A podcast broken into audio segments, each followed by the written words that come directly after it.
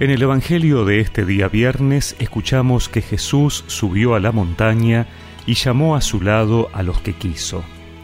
Ellos fueron hacia él y Jesús instituyó a doce para que estuvieran con él y para enviarlos a predicar con el poder de expulsar a los demonios.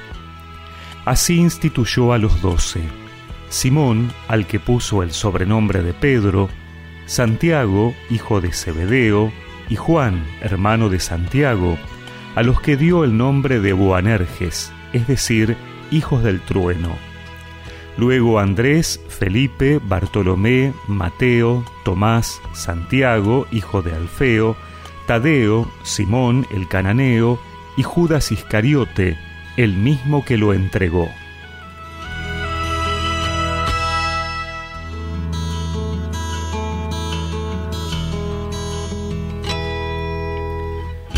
Jesús elige a sus doce apóstoles.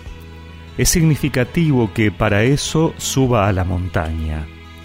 Es el lugar de las grandes decisiones, un lugar solitario propicio para la oración, un lugar también de amplios horizontes desde donde se ve a lo lejos. Pero por sobre todo es el lugar donde se manifiesta Dios en el Antiguo Testamento vemos cómo Dios entrega las tablas de la ley a Moisés en la montaña. Elías se encuentra con Dios en la montaña.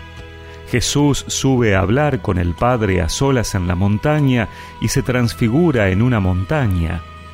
Jesús se identifica así con Dios y llama a estos hombres para que suban y estén con Él. ¿Solo para eso? Sí solo para que estén con Él, porque no se puede ser apóstol sin ser discípulo, porque el discipulado es estar con Jesús, es vivir con Él, es aprender de Él compartiendo su vida. Solo a partir de este paso Jesús los envía a predicar y les da poder. Así también Jesús nos llama, nos pide que subamos a la montaña, a la presencia de Dios, que nuestra vida no se quede en el llano de lo cotidiano, sino que suba a las alturas espirituales que nos permita estar con el Señor.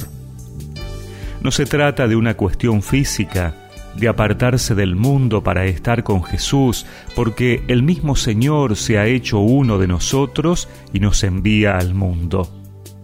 Se trata de tener nuestro corazón junto a Dios, se trata de vivir en su presencia, de tenerlo presente a lo largo de todo el día, de dejarnos inspirar por Él en nuestras decisiones, de dejarnos enseñar por Él ante nuestras dudas, de permitirle que nos consuele en nuestras tristezas y aflicciones. Señor, yo quiero darte todo lo que tengo en mí. Señor, yo quiero estar contigo para así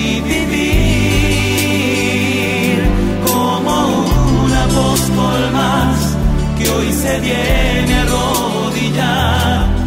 Reconozco mis pecados, muchas gracias por limpiarlos. Señor, yo quiero darte todo lo que tengo en mí. Señor, yo quiero estar contigo para así vivir como un apóstol más viene a arrodillar. Reconozco mis pecados, muchas gracias por limpiarlos. Y recemos juntos esta oración. Señor, sabiendo que tú me llamas, quiero ir a tu presencia para estar contigo. Amén y que la bendición de Dios Todopoderoso, del Padre, del Hijo y del Espíritu Santo los acompañe siempre.